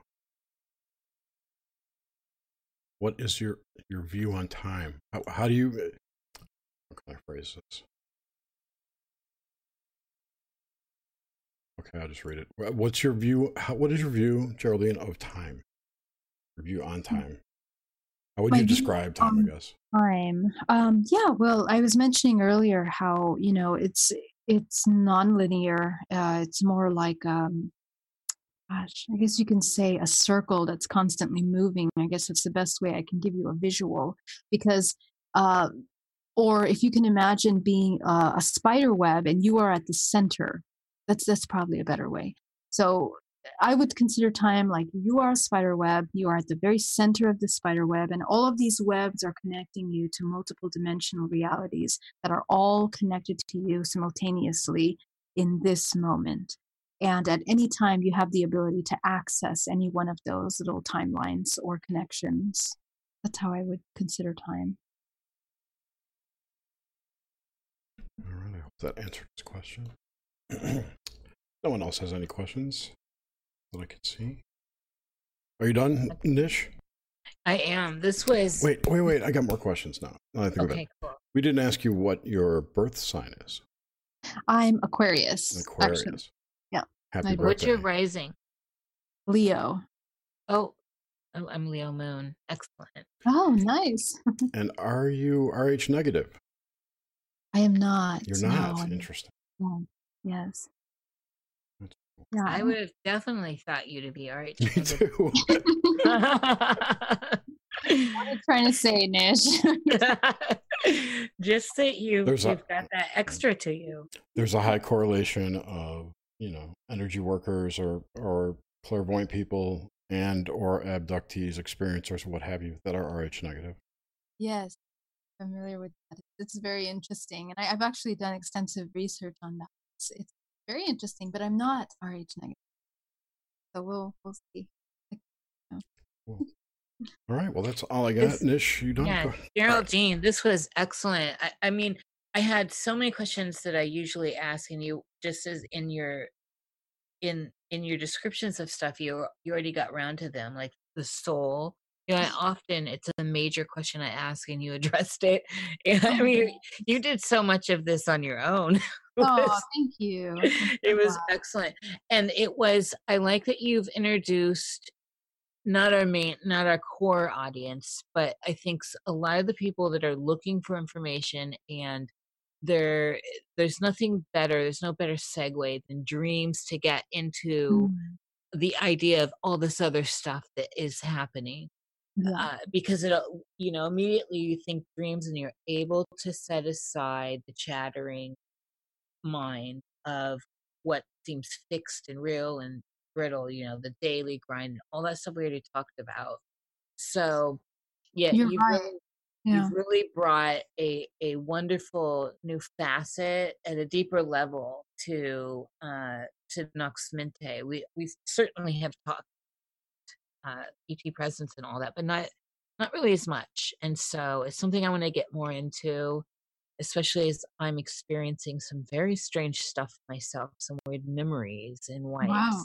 I want to hear about that. Definitely yeah it's all it's all kind of surfacing now and it's it's taking me by surprise what's interesting is i've been painting these mm-hmm. things my whole entire life oh so yeah my record is there but they were just kind of fantasy not fantasy but more dreamy i guess you know like i don't know so this has been wonderful geraldine i don't mean to be verbose about saying goodbye but i really appreciate it and i thank you honor you more Thank you. And I, I, look forward to seeing your artwork sometime. And I would love to hear about your experience. And um, is it hybridization experience, if I may ask? yeah, like just for a, a, real short, I had this dream. I told you about the baby, but it was so yeah. significant and so visceral.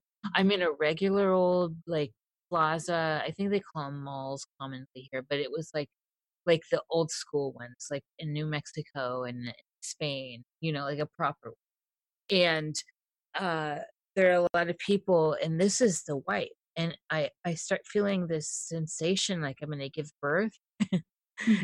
and and and then i'm it, it all kind of fades away and i'm and then i tell myself that this should hurt this should hurt and as soon as i say that there, i've got these others around me they're not clear i can't tell you what they are but they they basically take that away from me the idea of oh, pain wow.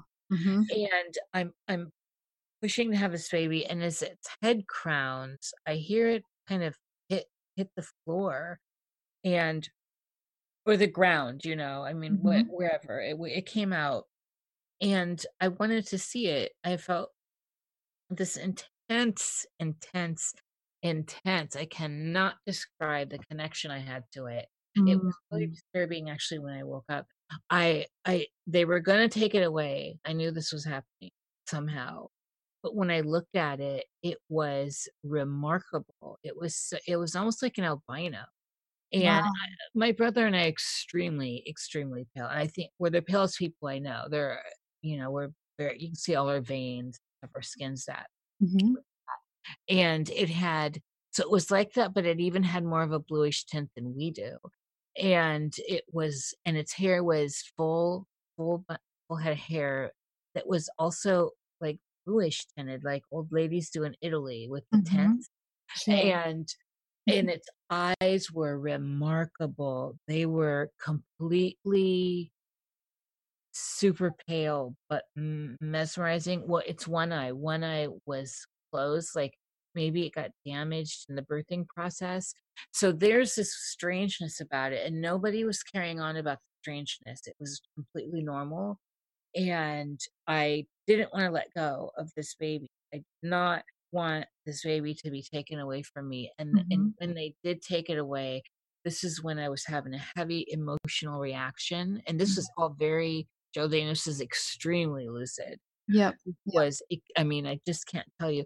And uh, and then I'm wiped back into the plaza and sh- Oh. a shopper. So it's weird. And so I woke up with that, and I, I woke up very emotional and upset about it. hmm So I had, Yeah. I mean, that's that's what's happening right now. That is amazing. And I have to tell you that that's quite a, a very typical dream that we see in the hybridization program. So I actually created a support group um, at hybridmother.com and I, I host them. I host them every two weeks. And I'd love to invite you to come in to listen to other mothers that have experienced ET contact. You're going to see a lot of similarities in what you're saying right now. And that's that is the powerful shift that really has changed my life because you start to recognize these emotions you know it's it's amazing so i hope you come nish i think you're gonna really I want that. Yeah, get that in in our little private chat here. Can you get that to me? Yeah. And like I said, this is this is brand new to me, and I haven't really looked into. I I mean, of course, I'm not I'm not under a rock, and we talk about lots of woo, lots of it, but this has never touched my life before, and it's interesting that it's coming forth now, and Mhm. I'm maybe because I'm open to it. I'm not sure. sure that could very well be i mean and and the, the question is uh you know it, hopefully if you get regression you know how long has this been going on because you're going to see a lot of parallels in your lives that's kind of like what happened to me so i'm excited to see Yeah, what happens Nish. Yeah, I've Yeah. had str- high strangeness my whole life. I have it when I'm in public. You have no idea unless you're Wow. walking around. With, so I'm accustomed to high strangeness. I'm just not accustomed to this kind of things, like having a baby. Mhm. like Yeah. that experience is completely new. It's blown my mind, and it, it's kind of made me depressed. It, it was. It's still got a depressing feeling. Oh, yeah, I uh, completely understand. I had the same thing happen to me when I first met my children. It was it was so impact. It was paradigm changing. I mean, my life, my world turned around completely. You know. It, it's weird how I even have a knee jerk response copy paste. I'm getting that email here. Uh, I even have a knee jerk response to saying it out loud like this, especially in public. Like I Mhm. feel like I feel like it's almost too much woo.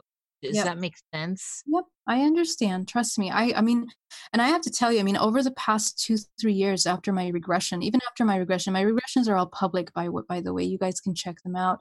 Especially I would suggest listening to Alba Weinman's 178. Uh, that's the number of regression that you'll find. I go through all of my abduction experiences. After re-listening to that, I think I was actually like I my paradigm was shocked. like I I couldn't quantify how it was possible that I had had so many experiences without knowing. So I completely understand the emotional reaction you're having. It's Mhm. normal. Just hang in there. The more you understand about the pro- the prog- the program and what happens, the more you're gonna understand what's happening. You know. And some of what we talked about today will kind of help you process that too, because it, it gets very intense, you know, when you think about your biological matter being taken out and put into this child that you have no consent or, you know. But it's Yeah. just a Yeah. hologram. Who cares? Sure, sure. I did want to ask. You were talking about your your alien kids. Do you have any real kids? no, I don't. Mm. No. No, no, I It would be interesting to see how people deal with their actual children, their 3D kids versus their other dim- extra dimensional kids. Yeah, there's there's a lot. I have some. Actually, I, I was part of a documentary for the hybridization program, and one of the girls that they interviewed for it, she has children that is also uh, an experiencer. The little child is an ET contactee. Mhm. So, eh, you know, it just it gets kind of complicated. I'm telling you guys. It's complicated. It does seem it, it seems very complicated. It's hard to grasp Yeah. for um I mean for me it's just it's you know coming to terms with it. And I Mhm. like I said, high strangeness my whole life. I'm Mhm. not a stranger to high strangeness. So but this whole idea has just taken me, as they say, it shook me. Mhm. Yeah. I have one more question from the Peanut Gallery here. What does your your last name mean? Orozco? Mhm. Um, I'm not sure. Orozco basically means uh something to do with gold. Uh, yeah, something that's like what I thought. gold. It's- Yeah, it's a Spanish name, but I don't know. I'm embarrassed to say. My first name means mighty with a spear. My Mhm. second name is a Hindu name, and uh, yeah, Italian name and the Bol- Bolivian Spanish name. Mm. So Yeah, I'm I'm a Gerald, so I know how it goes. ah, there you go. There you go. Yeah, All right, great. Well, this has been awesome. Thank you so much for coming on the show. it's And such a thank you, everyone, for listening and watching with us live or chatting or whatever. Nish, as always, thank you. Yes, thank you, both of you, and to our wonderful listening audience, Mhm. and to people that find us fresh and new. Right. Uh, next week we have Vince Vin, Vin I can't say the guy's name. Vinzuza? Vince Vinzuza's girlfriend, Sabrina Milston. Oh yes, that yes. Vince was the Portland uh, Pacific North- Weird. Pacific North Weird, yeah. Fantastic. Yeah. Should be a good show. So anyway, we'll see everybody next week. Have a good one.